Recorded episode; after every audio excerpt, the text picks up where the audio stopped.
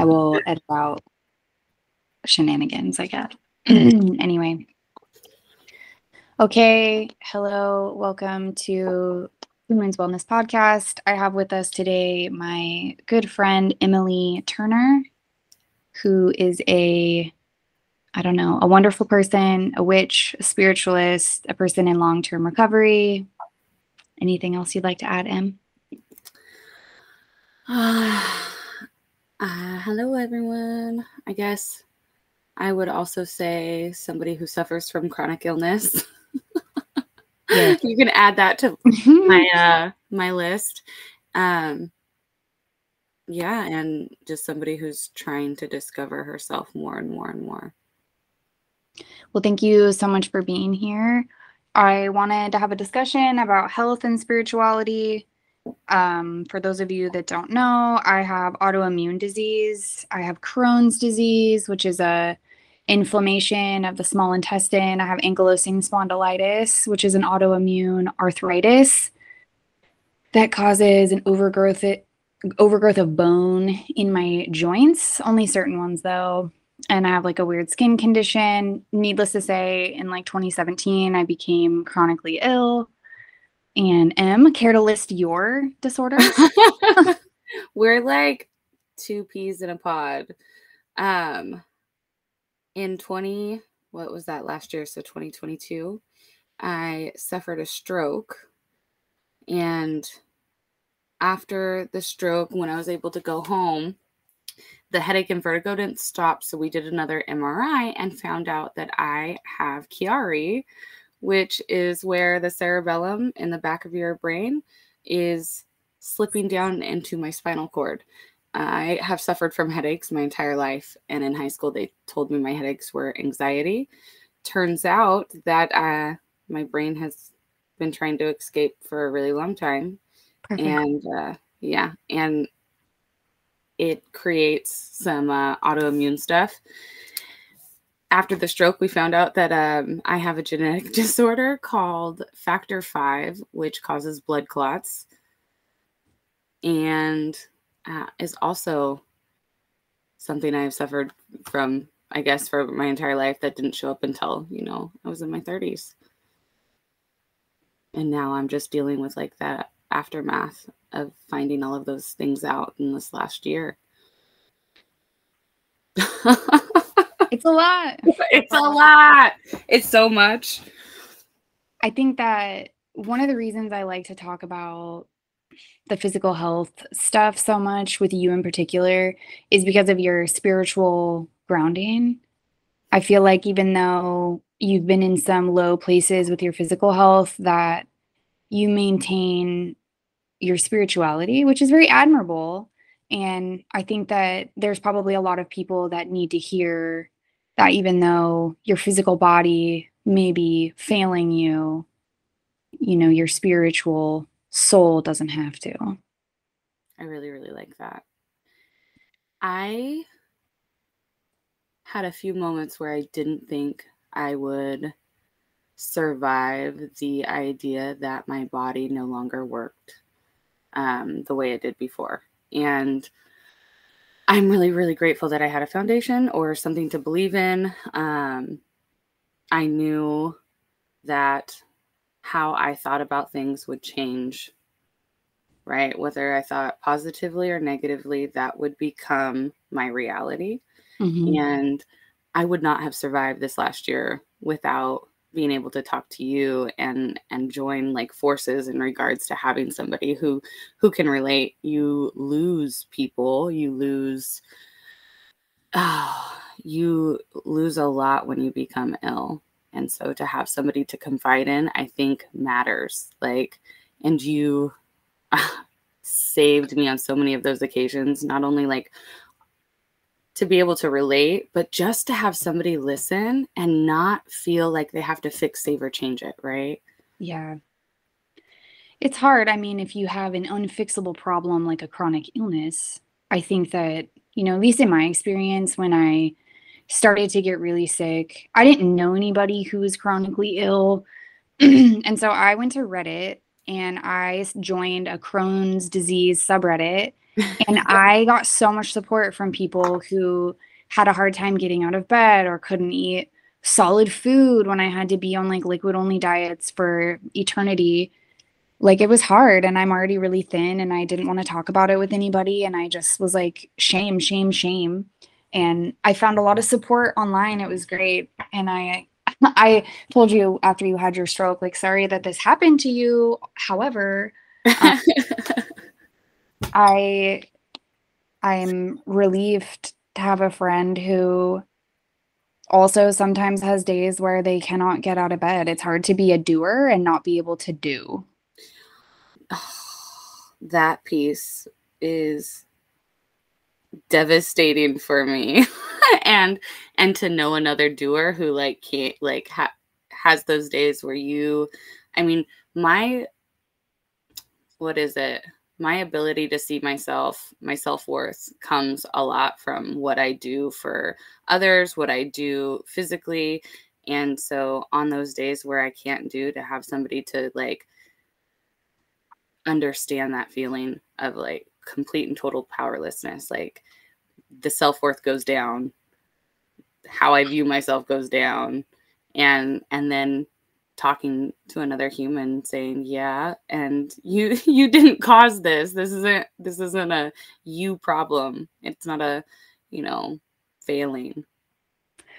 Well, it's hard too. I mean, it's accepting your new state of physical being that is not what it used to be is really, really hard. I think even on like a normal, I don't know, regular able-bodied person scale, it's very, very hard to accept changes, especially about your physical self.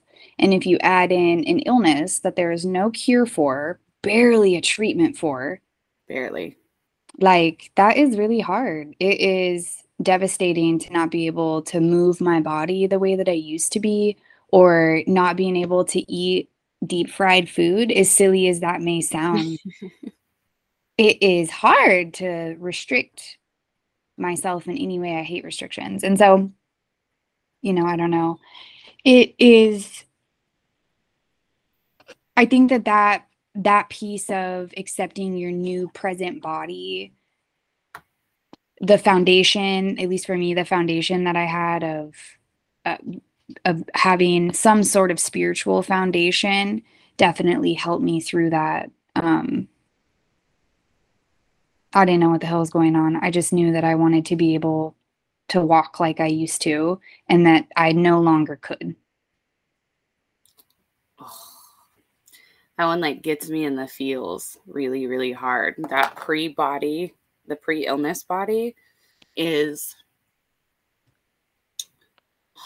is something that like without that spiritual piece could take me down really, really quickly to think mm-hmm. about all the things that I was capable of doing before I had the stroke, before I found out all of these things that was wrong with me, all of, you know, the, the go, go, going, the playing with my kid, um, coffee working, right? Like being able to drink enough coffee for it to work during the day.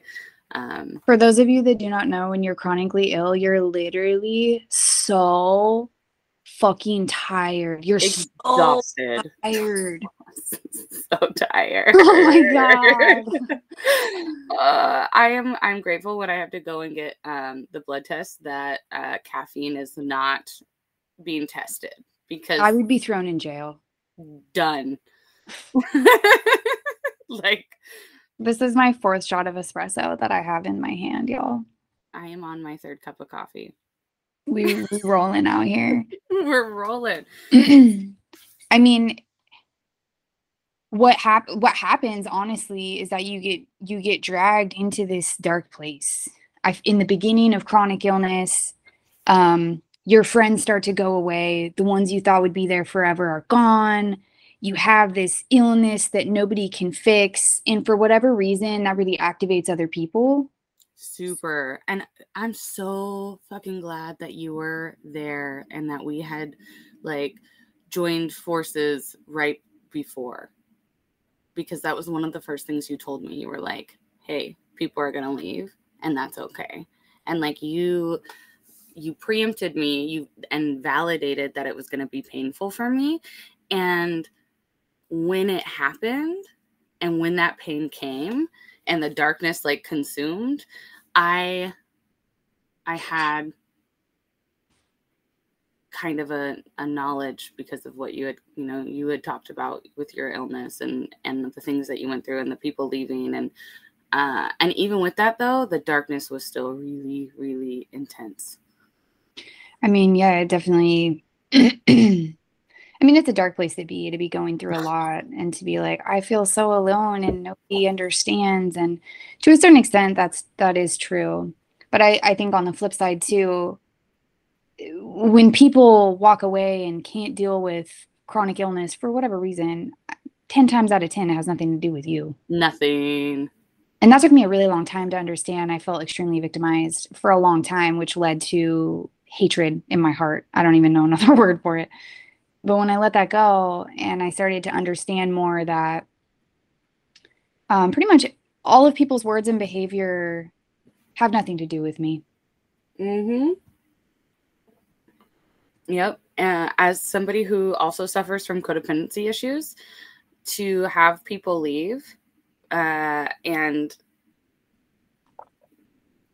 knowing, like I can know in the forefront of my brain that is, it's not a me thing, but because of that codependency, the back of my head is like, I'm broken. People are leaving me. And to get if to only go- I had done more for them, they would have stayed. And I just, I, I have gone overboard. So no, no more of that. I quit. I don't want to do that no more. No, it's exhausting. It is. But that spiritual piece of, of going, like when you get alone and you can go to your practice, whatever that practice is, right? Like I have an eclectic, I don't know what you would call it, belief system that gets me closer to, I don't know, nature, the earth. Um, and when I can connect to that and loneliness, like I'm not actually alone, right? When I felt like everyone was leaving, I wasn't actually alone. I just needed to remember to connect.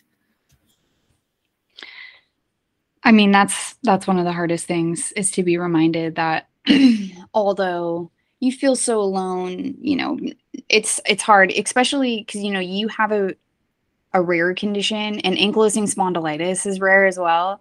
And so like, I don't, I know one other person physically who has, or two other people who have ankylosing spondylitis, zero women because it's so rare in women, which is fine.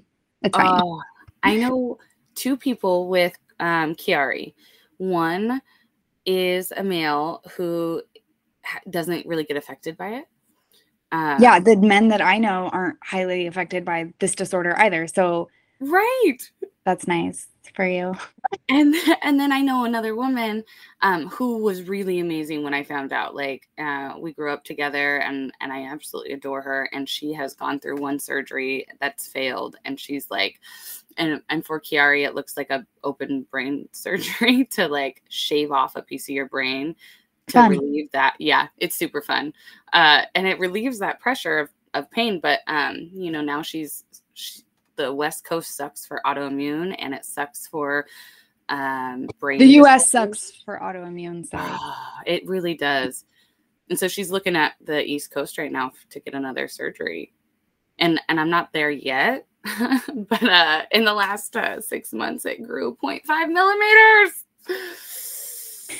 When I, at some point after having my baby, my body just did not recover. It had such a hard time. And I thought, shit, this is it. This is the end for me. My Crohn's is off the hook. I'm having a hard time walking. And I can't pick the baby up because my back hurts so bad. This is the end. And I found some writing from Thich Nhat Hanh where he talks about his physical body after having a stroke.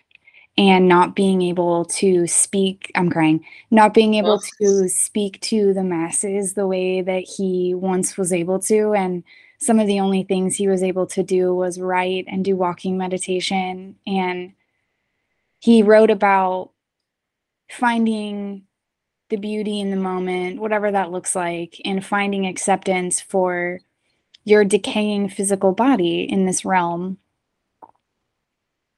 but your soul never decays. It moves on. And I found a lot of peace in that. And I, you know me, I'm very, I'm a mindfulness fangirl at this point. I think there's so much, there's so much wisdom in that. And especially for people who have chronic illnesses, yeah. you know, to just find a way to be in peace at the moment. And he also has great body meditations for pain, for physical pain, of like breathing in. I will. I'll post one as well. well no, you sent it to me. When I oh, I did. Yeah. Mm-hmm. Where he talks about, you know, you breathe in and it's like, I acknowledge this pain in my body and exhale and I smile to this pain in my body. Yes. It's powerful, I feel like. Uh, now I'm crying. Everybody's crying. Everybody's crying. I didn't know how to be in my body in pain. It's hard. Which is why I'm a doer. And I'll go, go, go, and let me do for you so I can get the fuck out of my skin. I forgot to mention that we are not, I mean, we're young people. I'm thirty-four. How old are you? thirty-two. Okay. So we're young ladies out here. Yeah. Too having, young for this. Having elder problems. It's, it's challenging. There are challenges in that about, like, I can't, if I go dancing all night, I suffer for days on my hips, you know? And all night is like two hours, right? Correct. I want to clarify that our all nights were the same. Yeah, and I hope I'm wearing tennis shoes. Like, I ha- I can't wear, like, pumps. Girl, please. Some Vans with some gel inserts. Absolutely give my doctor shoals. Oh, my gosh. So, uh, last week I had therapy, and my therapist and I were talking about the illness and the pain, and because recently I had Bell's palsy because I had an ear infection that was caused by a virus that then caused Bell's palsy on the same side that I had my stroke. So I went droop again.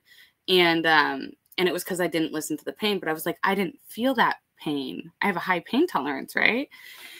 And, uh, what'd she say? She was like, you know, when you and your friends are older, I was like, what do you mean? And she's like, like, you know, way old, way old. Uh, you're going to have a leg up on them. And I was like, how is that helpful right now? She's like, you're going to be like, no, no, I understand pain. I know how to deal with my body and pain. I know how to deal with, you know, uh, getting through life and working and, and figuring out and using meditation. You're, you're going to be way above, you know, you're going to get to show them how. I was like, what, when they're in their sixties or seventies? Damn. I mean, yeah, I mean, it's depressing to think about. And I've asked people when I, because my back started hurting very bad. My ankylosing spondylitis started when I was like twenty-two. Mm-hmm. And I, of course, got gaslit by doctors for a decade. Well, that's a whole nother podcast. I know. Yeah. We don't have time for this. But no, I'm telling you, the gaslit and doctors. But after I, I asked, I remember asking my friends or whatever, like, what is it like to not have back pain? You don't wake up in the morning stiff. You don't have trouble taking a deep breath because your back hurts. And they're like, no, girl, you have a medical problem. Oh, my gosh. And so I think that, like, that train of thinking can definitely lead you to the dark place. Yeah. Over and over and over again, even if you have come out breath of fresh air, mindful, spiritual, blah, blah, blah, blah, blah. Oh, absolutely. If you get caught up in the train of thinking of, like, I'm different from my peers, my back, body, brain, but then it hurts and I'm suffering, like the hyper focus on the suffering. Yeah. It pulls you right back into the dark place every time. Every time. And not just like focusing on the suffering, but like I am suffer. Like I, like I am all of those things versus I'm experiencing all of those things. Mm. The attachment, the attachment to the physical suffering. Yes. Which brings me to my next point of the solution. Yes. I think that my own practice and study of detachment, um, like I'm not a Buddhist. I'm not going to call myself a Buddhist, but I do love Buddhism and I like to study Buddhism. I'm Native and I like to practice uh, Native culture and, and sweat and the seven teachings and, and all of that. But how, I love the detachment that Buddhism teaches of, you know, not attaching myself to outcomes, not even to myself, entering a situation as an observer. Yes. Creating space between my thoughts and my actions has been monumental in my physical health. Because even when I'm having a hard time, my back is hurting, whatever, I can take a moment to acknowledge it, let it be what it is, and decide what I need to do. And even that moment of like having the choice, the choice. I've like created a choice. Yes. Oh, I need to lay down. Oh, I need to do something. I need to go stretch my back or whatever. I think that creating that choice for myself has provided a solution. Absolutely. I mean, so November seventh, it'll be a year since I had the stroke. And then in this last year, I know it's coming up, but like what I was given from by you, right? Like through your love of meditation and the Buddhist teachings was it, I was able to throw myself into learning, right? Which, uh, then got me out of my body for a minute. And then that learning created this place of, oh, just like my emotional pain, I can deal with my emotional pain the same way I can deal with my physical pain, which is experience it, acknowledge it. Like with my feelings, they're like little kids, right? The more I ignore it, the bigger they get. Mm-hmm. The more I ignore my pain, the more it becomes like devastating. You know, um, whether it's ignoring or hyper-focusing, I think both of those can make yeah. it worse. Uh, but when I can just sit in it and say, oh, I see you, I'm in pain. That's okay. I'm, ex- this is like what I'm here for. Like I'm here to experience this. It's gonna pass. It doesn't last forever. I just Nothing have painful does. moments. Yeah. And so I'm like, I'm really, really grateful for that, to be able to, it's like going under your bed with the flashlight, finding the monsters, and then, you know, introducing yourself and saying, hi, like, I see you.